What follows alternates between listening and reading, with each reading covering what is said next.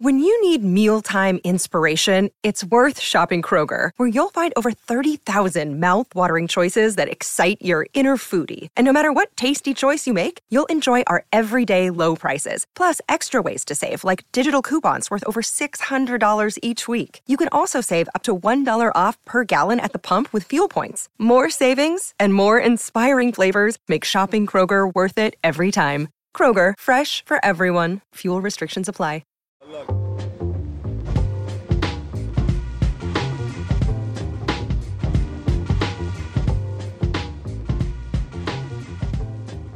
Welcome, everyone, to Rock M Nation Podcast. Uh, we're here for a brand new episode of Dive Cuts. It's season six, episode 21. And we're here to talk all about your Missouri Tigers. Surprisingly, not ranked in the top 25 in their basketball program. Uh, I am your host, Sam Snelling. Uh, Matt Harris is like somewhere out west. Uh, I want to say Utah. Um, so we have the other Matt as uh, as as we kind of do when one Matt is not around, we just sub in the other. So pinch hitting for for Matt Harris is is Matt Watkins, our our resident bracketology expert. Matt, how are you? I'm doing good. The wave of Matts is coming at you. we also have have uh, Matt Smith who writes about wrestling. Um, he has not been on Dive Cuts, although maybe one of these days we'll just get all the Matts onto a podcast and you guys can talk about whatever you want to talk about. Um, so last Dive Cuts recorded, I guess uh, last me and the other Matt had uh, talked. We were leading into the week of basically facing South Carolina, who uh, objectively is is not a good basketball team and uh, having them at home and then going on the road and facing Tennessee, who, you know, by all accounts is a very good basketball team. Um, last week, both Matt and I pretty much said, hey, look, like this is a week where if you want to go one and one and lose a competitive game on the road uh, to Tennessee, it's a good week just you know try not to get blown out. Like the protective uh, metrics are, uh, are are are bad enough. You don't need like an, another ugly quad one loss. Um, so what the Tigers did is they struggled a little bit, uh, mostly on the defensive end against South Carolina, uh, but the game was never really in any serious danger. I mean, they they looked like they were pretty much in control. They were able to kind of score whenever they wanted to. Uh, and then they kind of went on a little surge and and pulled away, and that was a little too much for uh, for the Gamecocks. Uh, but the Tigers went on the road and went into Knoxville, and DeAndre Gholston hits a roughly about 35 40 footer um, as time is expiring to defeat the uh, the top 10 ranked Vols for what is inarguably to be their their biggest win of the year and all around uh, uh, made for a pretty awesome Saturday. Uh, Watkins, as you were watching the ball sail through the air, knowing that that green light Gholston uh, has been clutch in that situation before in defeating UCF in early December, what was racing through your mind? Um, to be perfectly honest, I was scribbling some notes um, as the ball was inbounded and happened to look up as he had caught and heading up court. And of course, I, I watched. Um, and as he got into his motion, I paid particular interest. I didn't know if he was going to be the one taking the shot or if they were looking for a looking to pass up the sideline for a shot in the corner. Um, but once he got got behind it and did his uh, I don't even know if we'll call it a floater, but uh, it, it wasn't a true jump shot. Um, and that ball just looked like it, it looked pretty good from the side view. You know, it's like you can judge when it's when it's in the air whether it's got the right distance, and that one did, um, of course. Um, but yeah, I, I that was that was a shock. I I may have said something to the effect of "He did it again." I, that's, I, that's actually what I tweeted from Rock M Nation. Like, oh my god, he did it again. I typically am pretty quiet watching the game. Uh, what with having kids and it being an evening and um, being lost in my own thoughts. Uh, but yeah, that was uh, that one. That one drew an exclamation out of me. he did it again, and that he did. Yeah, I uh I also am a, a relatively quiet basketball watcher. Um I usually watch uh at home and um with the you know surrounded by our our four dogs and uh sometimes Allie is around, sometimes not. And uh uh this this time she happened to be in the kitchen and uh and I was uh I I I screamed. I like I just yelled out loud and and Bishop um anyone who has seen my my like Twitter profile the cover photo uh is still of Arturo who we lost last year and and Bishop so Bishop is on the left Arturo is on the right. So if you want to know kind of you know what Bishop looks like that's Bishop and he uh he got excited right there with me. So I screamed I said, "Oh my god!" and uh, and Bishop like hopped off the couch and started barking at me, and and chaos ensued in the living room at at Shea Snelling. Um, it was a really exciting moment, and I just want to say, like, as somebody, I really don't, you know, get up. I, I'll get frustrated watching them sometimes because you know, like you, I want them to be better defensively. and they're just not. They're just not good defensively.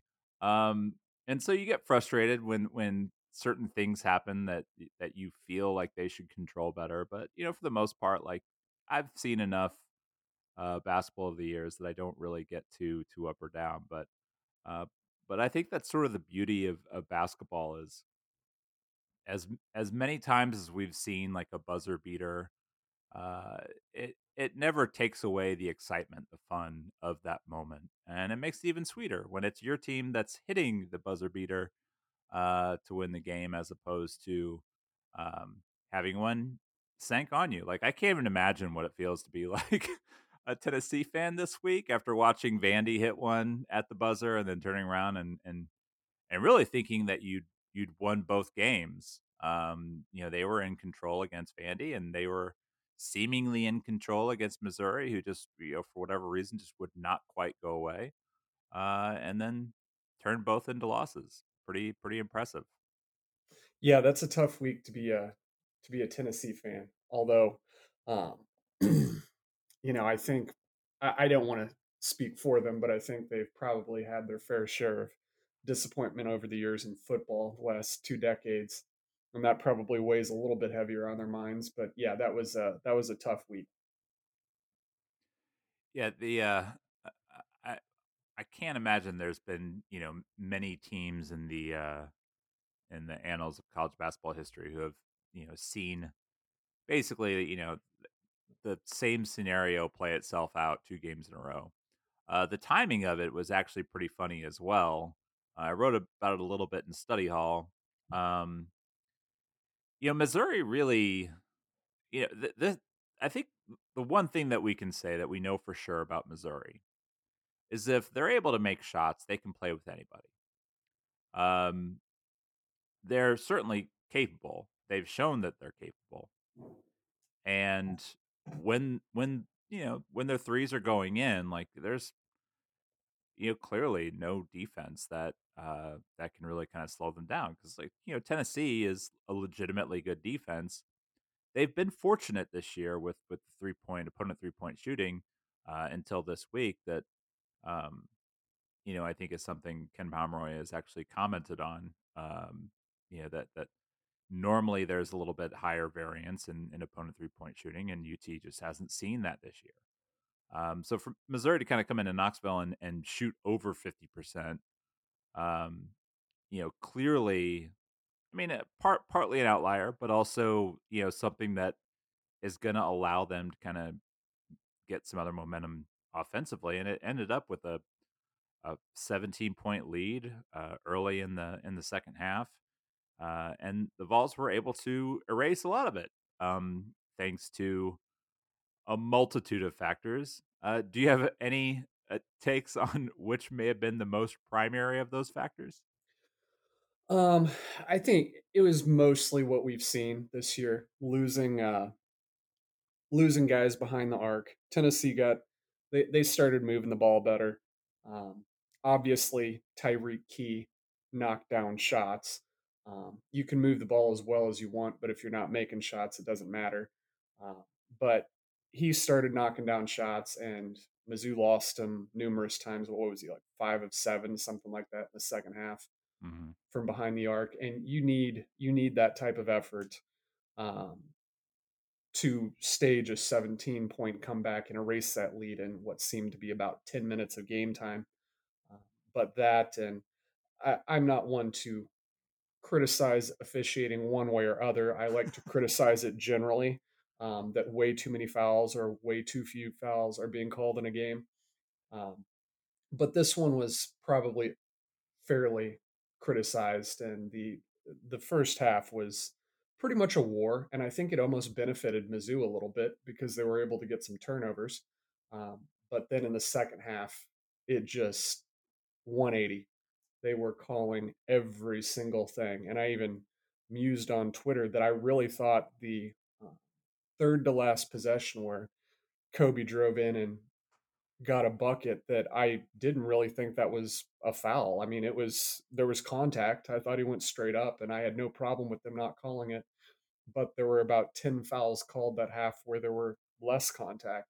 So it was the it was the consistency, and Tennessee ended up shooting what 15 more free throws than Mizzou, and that really really hampered them with Kobe being in foul trouble, Diarra fouling out. I think Hodge fouled out with five fouls in the second half. Mm-hmm. So it was, you know, if that game had gone to overtime, Mizzou was going to be in a really, really tough spot. Yeah, yeah. Uh, I was I was hoping you're going to take that and run into the the officiating uh, fiasco because uh, as I mean I've said I've written I'm I'm I feel like I'm pretty consistent on this. Uh, I feel like college basketball officiating is generally bad um, all around. There are guys who are slightly better, guys that are slightly worse. Uh, but for, for the most part, like it's just not a well officiated game. I think part of that is is you know the rules make it make it tougher, and you know the NCAA keeps wanting to uh, sort of encourage offense and and you know make it easier for teams to score, and uh, but but coaches don't really seem to want to adjust to that, and so they still kind of run out these same really really like overly physical defenses uh, that just foul a lot. And you know the truth is that the problem on Saturday was way more what you were kind of talking about, which is the consistency of it, rather than like Missouri got called for a bunch of phantom, you know, bullshit in the second half. You know, the reality is, is they were they were mostly really good foul calls. Like I don't think there was a lot of times where I'm like, oh yeah, he didn't he didn't foul him. Um, but it was more of like eh, that that same thing happened in the first half and you didn't call it then. You know, and if you call it early, the players adjust. And right, right. So when when you let the game play loose in the first half and then come and call it tight in the second half, that's gonna lead to just a lot of free throws. And I really thought that I want to say it was like a 9-0 run that that Tennessee had where like, you know, the first like six, five or six of their points, I think it was six points, came via free throws. Um, I think they were like six of eight from the free throw line or six of nine from the free throw line uh, through a stretch.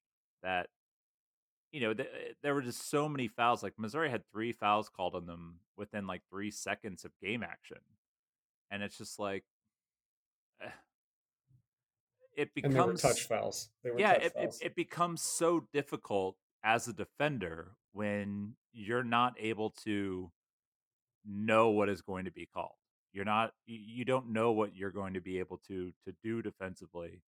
Uh, that even if you you reach in and uh, you know and kind of try to poke at the ball, and this is something I think D'Moi gets uh, you know or was getting dinged for at least a couple times. You know, and even if it doesn't cause a turnover, maybe the guy like still keeps possession of the ball. That's something that wasn't called in the first half, and in the second half, like they're just they decided to call it. Um, I think that was a big reason why Tennessee was able to kind of, you know, gain momentum. And as the game got closer, Missouri started playing a little tighter on offense, and then, uh, and then I think UT was able to kind of make a few threes to really get the, you know, the the momentum to swing in their favor. Um, there were some really really big key plays. I think of the uh, the steal and breakaway, uh, which led to Diarra's dunk um, as one of the big plays, uh, and I think maybe as big of.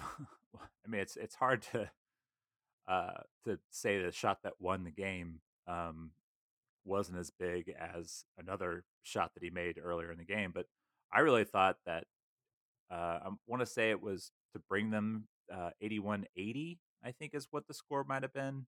Mm-hmm. Um, when Gholston hit uh, what was a really well defended uh, three point attempt, he he hit that shot and got a four point lead down to one with very little time on a shot clock. Um, and I thought that, that was a huge, huge, huge play. Uh, and and then basically, it's like Tennessee just did really everything wrong um, down the stretch when it came to securing a win. Um, I know we kind of talked about uh, the possibility of talking about like the whole foul up three thing. Uh, I disagree with how they went about it. Um, I'm overall a proponent of of defending mainly because I feel like if you're in the lead, you want to shrink the game, um, and that elongates the game and, and introduces more variables. And I just think if you defend hard and and try to uh, defend the three point shot, that you're going to reduce the amount of time and error that can happen in those those situations. Uh, Tennessee opted to foul. Uh, they got a little lucky with with Sean East missing his first free throw, um, but then Santi just Santi Vescovi just crumbled, and some credit. Tough I think, week for that guy. Yeah, yeah. Uh, you know, and then on top of that, like Rick Barnes, for some reason, has a a freshman big in on the free throw, and and he he causes a lane violation you know by basically you know trying to get in for a rebound because you know Missouri is not a good rebounding team um just the absolute perfect chain of events for Missouri uh and and culminated with with Gholston's shot so just absolute disaster uh of a handling of like the last 30 or so seconds of the game uh, by Tennessee. Missouri was fortunate to kind of come out. Um, I know you want to get after me on the foul up three thing, so I'm I'm I'm here for it. I'm ready for it. well, to be perfectly honest, I am a context dependent proponent. And by that I mean in some situations I'm in favor, other situations I'm not. And if I can explain, I did do a little bit of research on this. And uh, well, before you before you get into the research, let me ask you this: If you're Rick Barnes in that situation, do you think that he uh, the instruction to foul three at that time at that uh, juncture of the game was the correct call?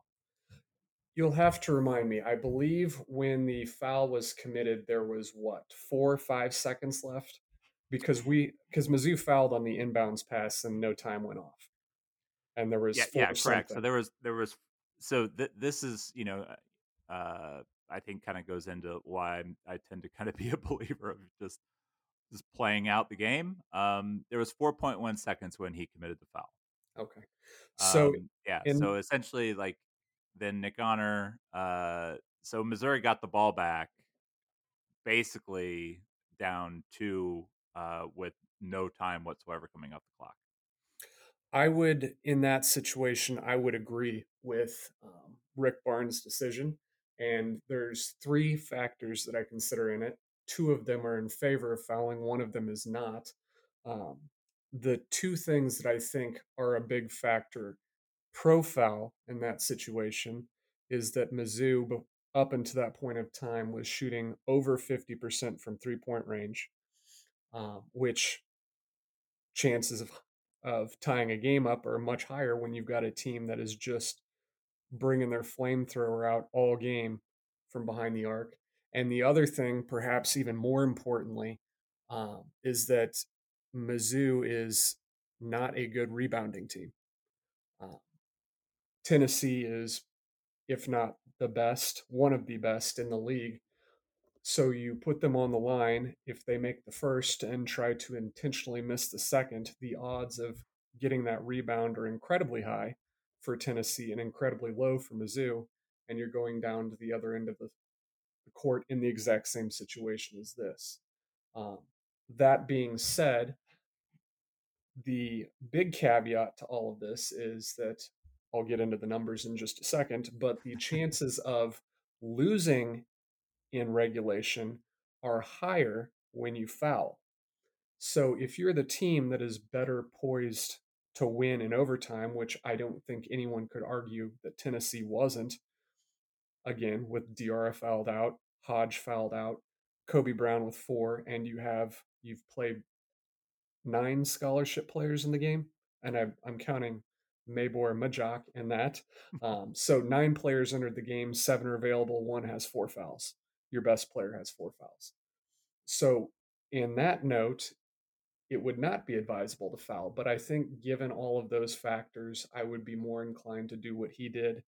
Um, and you just hope that your senior, who has been there for approximately 15 years, can knock down a free throw and if he doesn't knock down the first, knock down the second. And if neither of those happen, do not step in the lane to stop the clock and not require Mizzou to get a rebound and give them a set play to get inbounds. Uh, so there's a lot of things that went wrong. All of them went wrong. And, you know, that's the risk you run. But to get to those numbers, I was going to say the what's called the insta loss, as Ken Pomeroy has noted, the insta loss when fouling um, is 2.5%. So the chances of a foul occurring in that situation over the years, this is based on past data, is 2.5%. Um, when you don't foul, the chance of an insta loss is 0.28%, which both of those are incredibly small numbers, and Mizzou just increased one of them.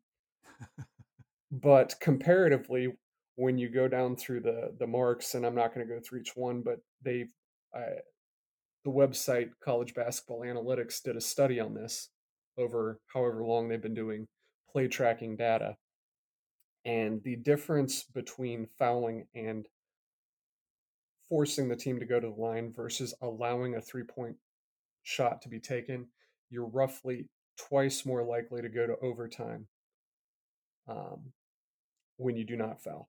So the odds are somewhere between 16 to 18% when you allow a three pointer to be shot, somewhere between 7 and 9% when you foul. And that's the odds of going to overtime. But then again, you have the caveat of losing in regulation, which is more likely if you foul. So, you know, it's it's a lot of numbers, but suffice it to say that if you can foul and do it correctly and do it at the right time, not in the course of shooting, I think it's a good move, but that's a lot to pull off, and it depends on what team you're playing. Yeah, see, I think my other issue with it is it relies on so many factors that you know because as a as a basketball coach I like I really don't think you're spending a lot of time in practice like trying to foul ball handlers mm-hmm. um, and trying to foul at the right time with the um, you know waiting until the right moment in the right space uh, and getting those factors to be favorable for uh, for you and, and your defense um, i just think it's easier to like teach your team to defend well um, like make sure you know like or make sure that they know who like the good three point shooters are, you know, and like yeah, Missouri sh- was shooting the ball well against them. Um, not many of those shots were uh, were like defended threes, uh, and like that's another thing that I think you know when you, we kind of talked about like you know Tennessee and their um, overall like uh, until this past week the lack of variance of you know teams shooting the ball from outside well against them. You're going to get open three looks during during the course of a game. You know, do you make them? And again, against Tennessee this year, the the answer has largely been no until this week. And this week, Missouri uh, and and Vanderbilt both were making shots at a at a, a better clip than than Tennessee has faced all year. So I think for me, like one of the things that I would, I I I don't think I would have felt.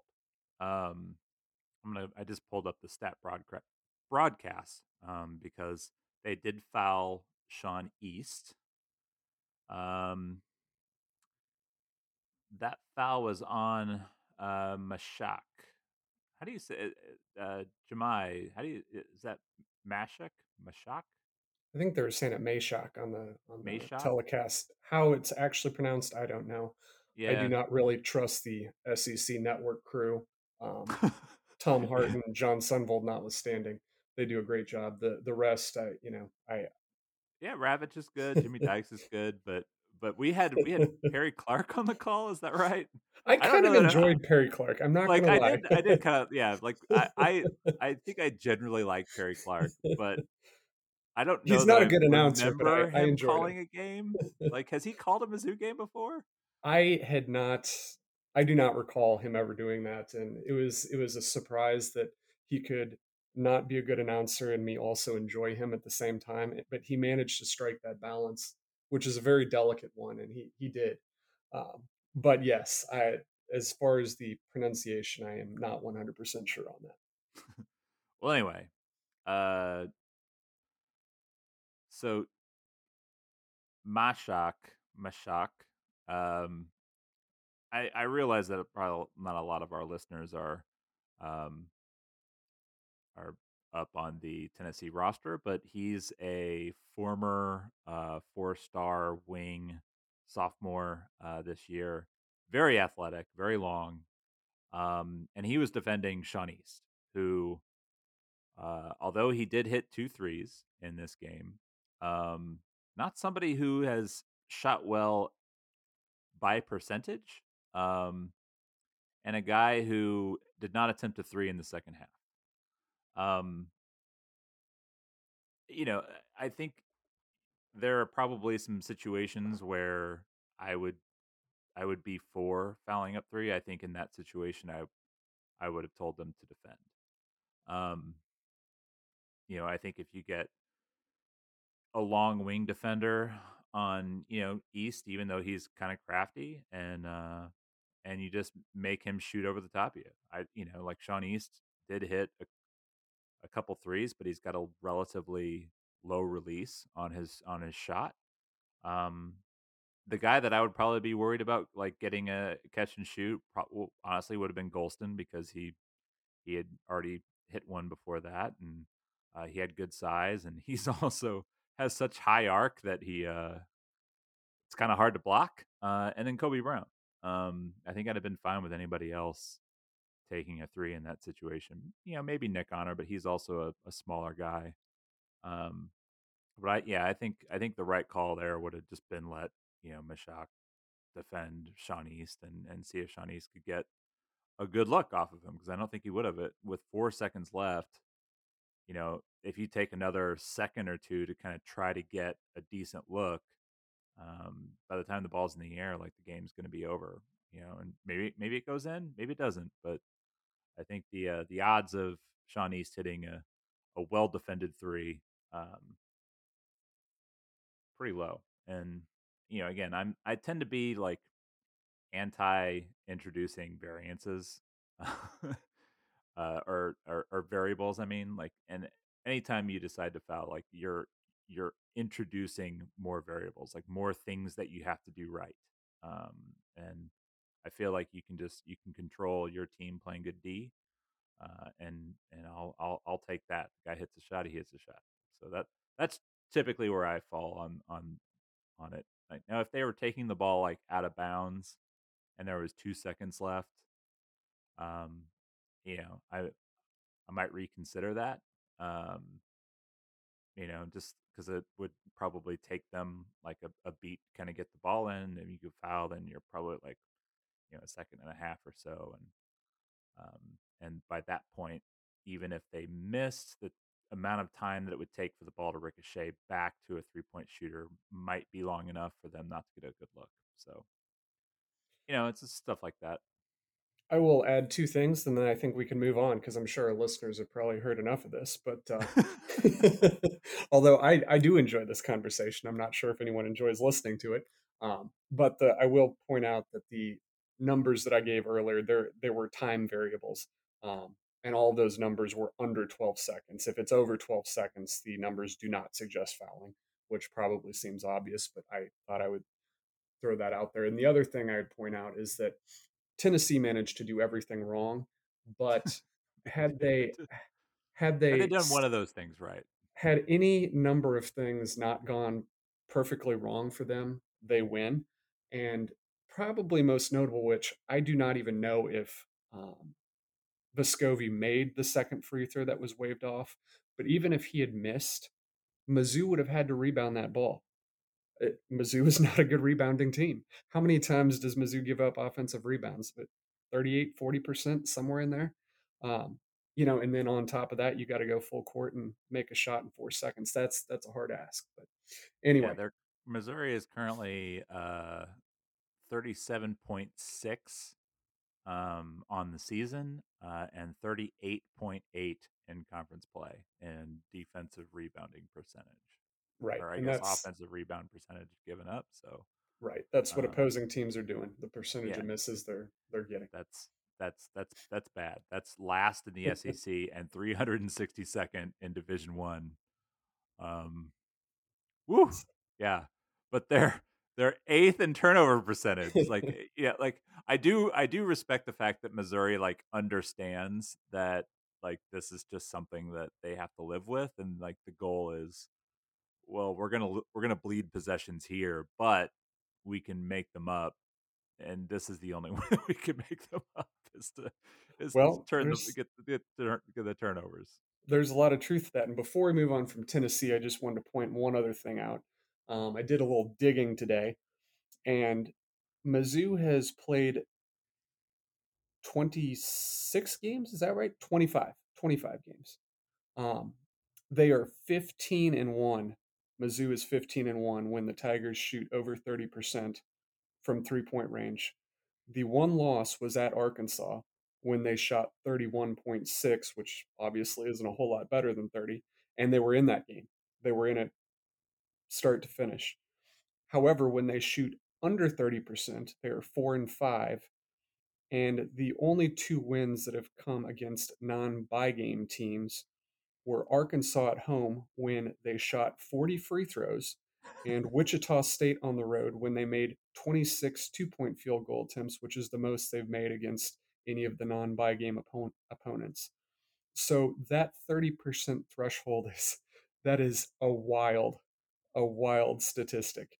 You, you know, I, it makes sense. The Tigers don't defend shots real well, so they've got to score. But to be 15 and 1 and 4 and 5 and those 4 and 5 being having some pretty big outliers in them themselves that's that's crazy so we were, we were talking about the Tennessee three point shooting and Mizzou shooting 53.6% against them mm-hmm. And they won by one you know it's just that three point shooting is it's always important in college basketball we've talked about that time and time again but it might be more important for Mizzou than just about any team, and it's it's crazy. And it's also like incredibly important in the SEC, like you know, being able to score points. Um, you know, is is honestly, it's one of the reasons why like Texas A and M is doing what they've done so far this year. Um, you know, like a lot of people sort of associate, you know, Buzz Williams with like his teams are going to defend and defend hard. He's got a top twenty offense. Um, and so like one of the things that's working for them is is they they're able to generate points um if you if you look at the SEC overall you know teams that can score are teams that are having success i mean alabama you know granted they're they're the big key for Al- alabama is is whether or not they're going to defend um and they're defending this year and so because their offense is pretty much always going to be good under Nate Oats, If they defend, they're going to be great. Um, like Auburn has struggled offensively, and they're not the kind of team that we're used to seeing. Um, Arkansas has struggled to score points this year. Um, and they're not the team that we thought we were going to get. Uh, if you kind of go up and down the road or up and down the league, like you know the, the teams that have shot the ball well recently, like Vanderbilt, they're on a three-game winning streak, and all of a sudden everybody's like, "Ooh, look at Vanderbilt." Mississippi State gets anything to fall, and you know, and suddenly they can beat just about anybody, like beating Arkansas on the road. Um, yeah, just being able to find offense in a league that uh, doesn't always offense well, and it's one of the reasons why you know, like if Missouri's going to have an off night at some point the rest of the year, um, you know, chances are if they have an off night, it's probably going to be against, uh, or it's probably going to end up being a loss because they just don't defend well enough. Um, I Most think, likely a lopsided one. Yeah, and I think what you do is you hope that it's not a, a game that you really can't afford to lose. Um, but one of the things that I like about winning at Tennessee is it really creates a buffer for that kind of game. And I'm, I think specifically, I'm probably looking at you know the road game at Georgia, the road game at LSU. Um, you know, two teams that are sub 100 in KenPom. You know, two games that theoretically you should win, but like winning on the road's tough. And uh, you know, and at some point, like LSU is LSU's got to beat somebody at some point, right? Um, LSU has lost 11 games in a row, 12 games in a row. Um, like, I don't think they're going to finish the rest of the year just losing to everybody. Uh, and Georgia just beat Kentucky at home. And granted, Kentucky is not what we thought they were going to be, um, but they're also not bad. Um, and and so that's a solid win. So those those are going to be like two games that are that are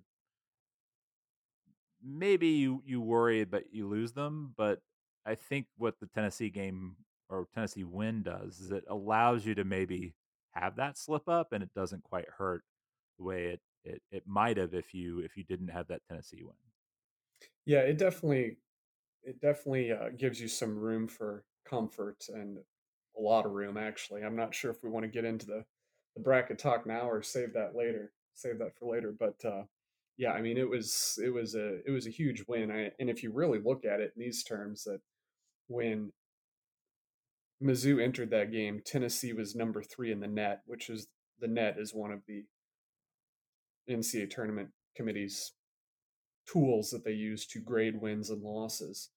They rank all 363 teams, and Tennessee was ranked third, and they give you more points or more range of teams to play that fall within quad one, quad two, quad three, quad four when you're playing a neutral site and road games. And if you see, consider that this was a road game at number three, there are only two theoretical options of a bigger win in college basketball, and that would be whoever's number two, I forget now, and uh, Houston on the road. Those are the only ways that Probably you could Alabama.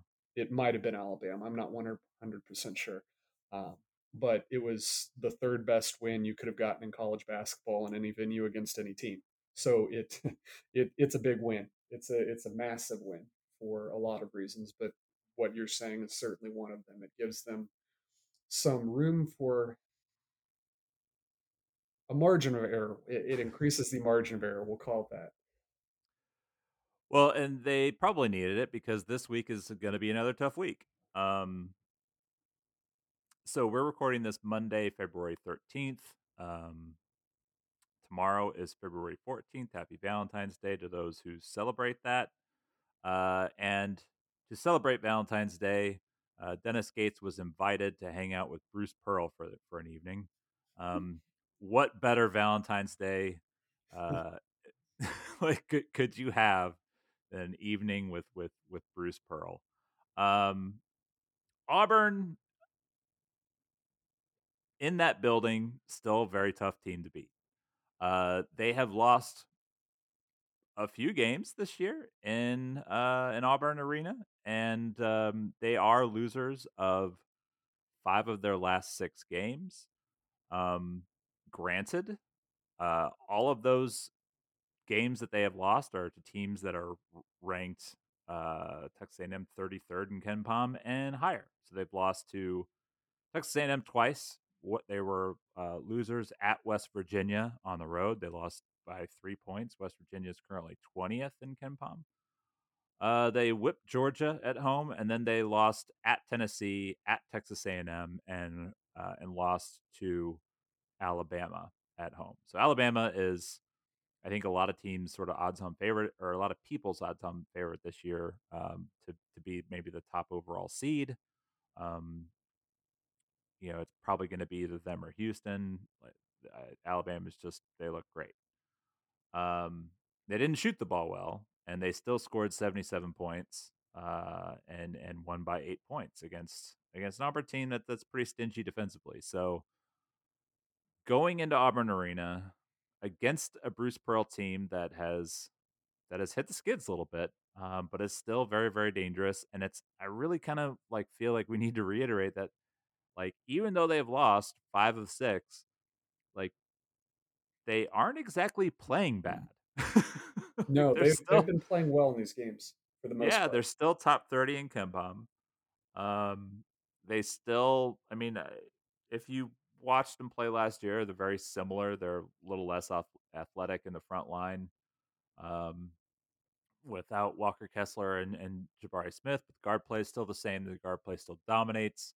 Uh, Johni Broome um, transfers in, and he's he's not quite the you know big athletic you know super jump high guy uh, in the middle there, but um, but he's really savvy and he's he uh, he's a really smart defender. He times his jumps well, uh, and he blocks a lot of shots. So um, this is going to be a tough game, and then to kind of turn around and and you know if you're able to win that game, you are rewarded by uh, coming back to Mizzou Arena and having to face Texas A&M, who's gone from six and five to eighteen and seven, uh, and they're ten and two in conference, with their only losses being on the road to Arkansas and Kentucky.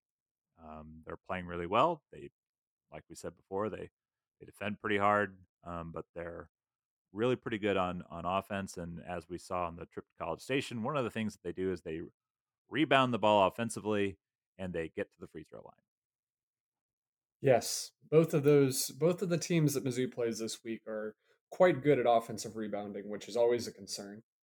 Um, Auburn, perhaps more concerning than A&M. A&M shot the ball relatively well from outside, but Auburn has held it together pretty well despite shooting under 30% from three point range. And that to me is concerning um, because, generally speaking, bad shooting teams have managed to find their stroke against Mizzou.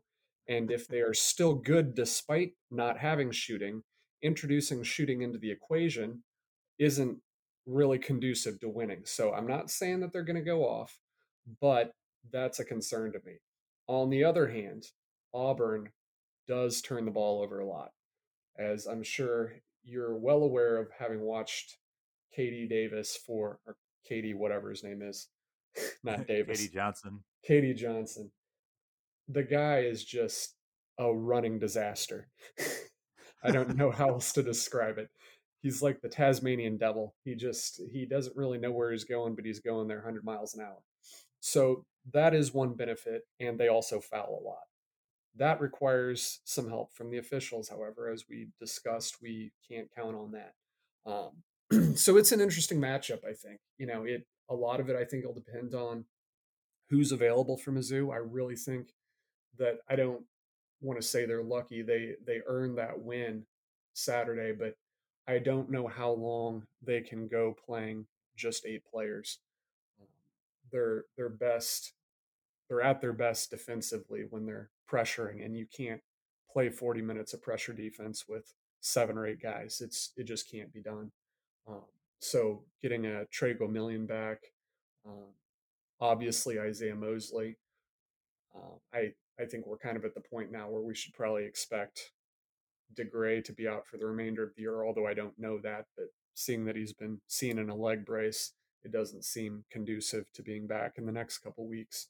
Um, mm. but if you get nine, 10 guys, that changes the equation a whole lot, especially when they're both backcourt players that were originally in your rotation. Um, that that allows you a lot more flexibility to go out there and create some pressure. So how that shakes out this week, I think will be big. Um, obviously, Mizzou's outside shooting, as we talked about. Can they shoot the ball well? If they can, they've got a real good chance to win one or both games. If they don't, it's going to be a struggle. So, yeah, I would. uh I mean, obviously, the the goal should be to go two and zero. Oh. Um, I would want to win the Texas A&M game at home a little more um, than winning at Auburn. I mean, it's always always good to beat Bruce Pearl, and I would not hate the you know just the look from the outside of you know Auburn under Pearl and some kind of like tailspin, even though they're really not. They're just losing to good teams. Um, but I re- I really think that that you know that stretch of uh, of two games against you know two teams that have already beaten you, um, you know Texas A and M, Mississippi State. Like I really think it's going to be good for for Missouri to find a way to kind of get two wins out of out of those two games. Um, and I would be more than willing to sacrifice a win at Auburn in order to make sure that you get those two wins. If you get those two wins, I feel like the opportunity uh, to sort of finish at like you know 12 and 6 uh, in in league play is is kind of high. Um, you're talking about taking a loss at Auburn and then you know being seven and six, but getting to eight and six, nine and six, uh, and then all you have to do is go on the road, beat Georgia, go on the road, beat LSU, and then come back home and beat Ole Miss. Um, and you're you're probably in discussion for a double bye in the league play. And so, if I I would say like if losing to Auburn meant that they could turn around and beat Texas A&M and Mississippi State, I would I would take that loss. Um, but then again, I mean, I'm not going to be upset if they win at Auburn. uh, no, it's just, just like yeah, win getting into that final five game stretch. It's it's really difficult, you know, in eh, with Missouri's ability to just sort of kind of not hit those shots from outside. Um, to basically see them winning out. Uh, and so I think at some point they're probably going to take a loss. I would the, the the best case or best loss you could have it it'd be you know a top thirty team, uh, a quad one loss, you know losing losing on the road at Auburn. Um, so, but you know by all means, if they want to just win out and and go six and zero, oh, um, finish thirteen and five I mean, I'm for it. Like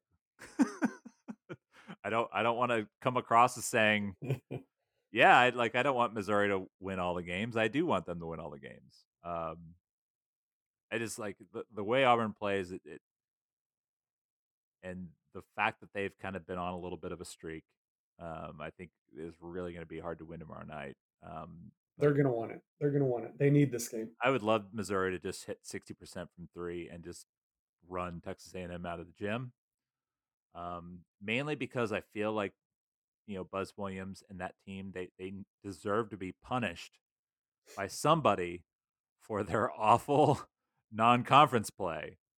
Like Buzz, stop scheduling so poorly and then losing those games. Like how do you schedule this bad and then lose those games? So I've got a question for you.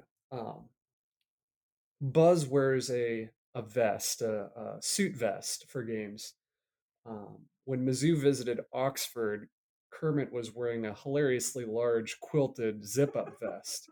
My question for you: Choose your fighter. Which vest you taking? Do you like the you like the clean cut, shaved head, mafia boss look, or do you like the I'm going camping and I, I have my tent stuffed under my under my vest look? I've always appreciated uh, a guy who who dresses well. Uh, I appreciate that that Buzz Williams has well tailored suits.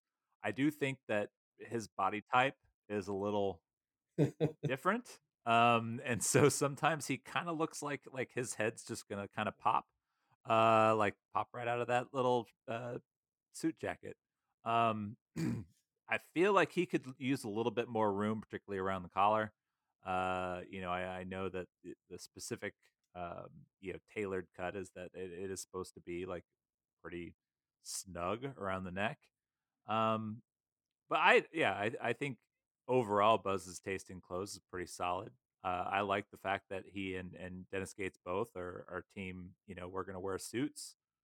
Uh, I don't, I don't mind that. Like, like you're you're coaching a basketball game. Like you're you're not attending a wedding. Um, so I don't necessarily mind that. Like a lot of coaches have sort of embraced the more casual atmosphere that seems to sort of be taking root since COVID.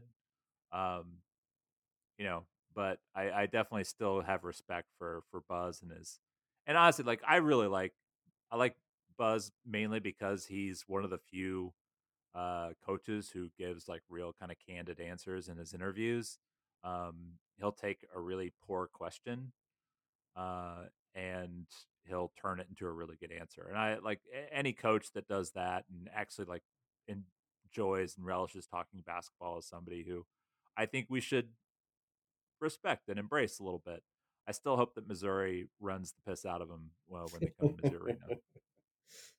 All right, that's a that's a fair answer. No love, no love for Kermit's tent. I get it. no, I you know like and Kermit, God bless him, is like the frumpiest of of dressers. Just like I, I he he I think he's very comfortable and like like like Bill Belichick levels of uh of like sweatshirt wearing and sometimes like you, you need something that's gonna i don't know flatter you a little more. Um like we we don't all have you know the bodies of some of these young college players who are in the best shape of their lives um but you can still wear something that makes you look you know you know not like a a tent as you put it. Yeah his poncho so although it uh, was raining that night, the the Tigers were raining threes, so fair enough. Oh, all right. Enough uh, about we, yeah, we are at the 50 minute mark, and I usually try to kind of wrap these up by that point. Uh, are there any final points that you wanted to get to uh, on Auburn and Texas A&M before we kind of hit this bracketology stuff and we can get out of here? No, I think we're good. Let's see what happens. Uh, so yeah, two and zero. Oh, let's finish uh the year six and zero, oh and and just kind of go from there. Um, so you published your uh your S curve, um, the Rock M bracket racket is I think what we're calling it. Uh, Missouri is sitting um as the what first eight seed currently. That's correct. The number twenty nine team in the bracket. Uh, the seven seeds are Miami, Northwestern, Arkansas, Oklahoma State. Six seeds: Michigan State, Rutgers, Illinois, TCU. Uh, what do the Tigers got to do to get off that eight line? Um, not a whole lot, to be perfectly honest. The there was a gap, and I think a lot of people who don't look real deep into this, and I'm not blaming anyone who does or doesn't. I just happen to have taken a probably too deep look into it um, that when you start crunching these numbers, even within the seed lines, there's gaps. Like, you know, okay, well, we won this week and we didn't move up. Well, that's because the team right ahead of you, there's a huge gap in between the resumes. It's not linear from 1 to 68 as the S curve would make it look. So, despite there being some gaps, Mizzou managed to move from 36 last Monday, and I toyed around with the numbers last Friday, didn't publish anything, but there were 37, 38, somewhere in there, which would have, been a high 10 seed um, going into this weekend, and they jumped up to one spot away from a seven seed. That's that's a huge jump. you know, that's that that's really massive, um, especially for just one game. But mm-hmm. the Tigers' resume is going to be an interesting one. Um, it it's there's always a couple each year where the wins and losses don't match up with the power rankings and vice versa. And Mizzou is going to be one of those teams this year. They currently, if you've read any of my pieces in the section below the actual bracket, I've listed a bunch of different numbers and explanations of things there. But to put it very briefly, there's basically three types of metrics that are available. One is the net, another is what we call resume metrics, which grade how well of a resume you you accumulated. That looks just at wins and losses. It looks at who you beat, where you beat them. It does not take into account um, margin of victory, anything like that. And then there's what's called the predictive metrics, which are your Ken Pomeroy rankings, um, Sagarin, and the ESPN BPI. And those take into account, obviously, who you played and what you did against them, but the margin of victory is huge in those. So if you're running up huge margins and not losing any big margins, you're going to go up really high. Whereas Mizzou, they've won a lot of close games, um, like for instance this past weekend where they won by one, albeit an incredibly huge win, but they were up 17 at one point. The 17 point win would have looked a lot different in the predictive metrics, whereas in the resume metrics it looks identical. If that makes any sense. So, yeah, I mean, you could win every game that you play, but if you win by one point, you're not going to have the like the best. That's right. Uh, you know the, the best predictive metrics in the country, despite winning every game. Um, you know because some of those opponents that you beat by one are not going to be uh, all the same. Um, right. And I think like that's essentially like what we've tried to say about Missouri's defense is defense. You know, even with without the crunch time stuff, has just not been, uh, you know, has not been good. Uh, they're they're poor defensively. Um, they're good enough offensively that it it doesn't matter a, a lot of nights like right. against yep. against Tennessee. Um, but it still it still matters when you're trying to you know like project. So if you're you're beating Tennessee by one, that's great. If you're also beating Georgia by one, well, you know, like that's like that's going to be reflected in different ways and, and how That's you right. played you, against a worse opponent. You moved up, beating Tennessee by one. You dropped by several spots, beating South Carolina by nine. You know, it, it matters who you play and how much you beat them by. Because I think Mizzou should have, according to the metrics, beat South Carolina by 17. They only won by nine. They dropped. They were 12, 13 point underdogs per the metrics against Tennessee. They won by one. They move up. Um, so it's, you know, had they lost by one, they still would have moved up. It's it's more about strict point margin than it is about results. And I know that's going to get some people howling, but that's not the only factor in these resume considerations. It's a factor, but it's not the factor. Um, the really big thing that I found that the committee does is when you take they have two resume metrics. One is a independent uh, guy who works for Michigan State. He's developed his own strength of resume um, setup, and then there's the ESPN strength of record. And if you take those two average together, you get what's called the strength of resume average. And no team that is ranked in the top 40, I'm sorry, the top 35, no team has missed the NCAA tournament when they're ranked in the top 35 in that average.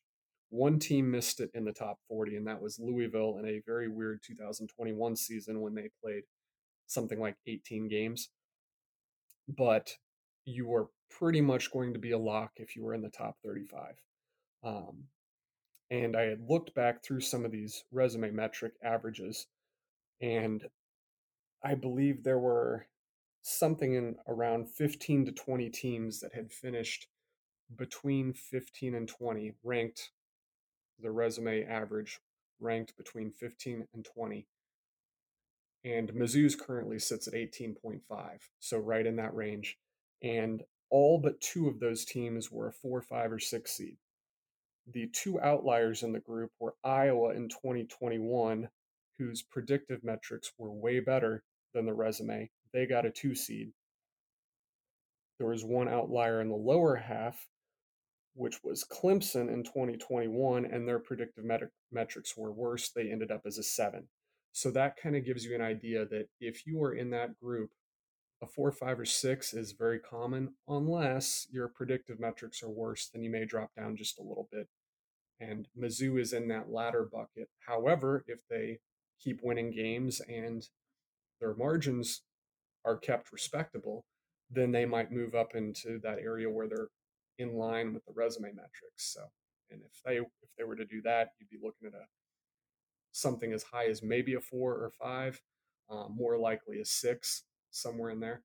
Uh, but beating Tennessee opened up that conversation. Had they not done that, it would have been, you know, what wins do we still need? What wins can't we take, or what losses can't we take to still get in the tournament? Whereas now it's, you know, you can start allowing yourself to think about seeding a little bit. Yeah, yeah, I think uh, I, I like I still think Missouri is is at a point where they're not a lock. Um, but if they play well enough the rest of the way, like they're not going to be sweating at all. Um, they're going to be solidly in. Uh, if if they just perform to like KenPom expectations and finish twenty three and eight and eleven and seven, um, you know they're probably a seven seed. Uh, I was a believer in 22 wins prior to Tennessee. 22 wins, and I believe that would have been 10 and 8, 10 and 8 in conference. Um, mm-hmm. I think that would have gotten it done. You add the Tennessee win in there and still get to 22 wins and 10 and 8. There's no way they're getting left out with that resume. Absolutely yeah. not. So that Tennessee win, that's what it does to your resume. It goes from it should be enough, you should be comfortable, to no doubt about it. Yeah. So if a lot of people kind of remember what it was like a couple years ago when, you know, Missouri was in a sort of a similar situation, uh, you know, they faltered a little bit down the stretch. Um, but because the, you know, the resume was so strong at the, at the front, uh, it didn't, you know, it didn't cost them a trip to the NCAA tournament. I mean, it did cost them a, probably a seed line or two. Uh, so you don't, you don't want to kind of, you know, finish this up in ugly fashion.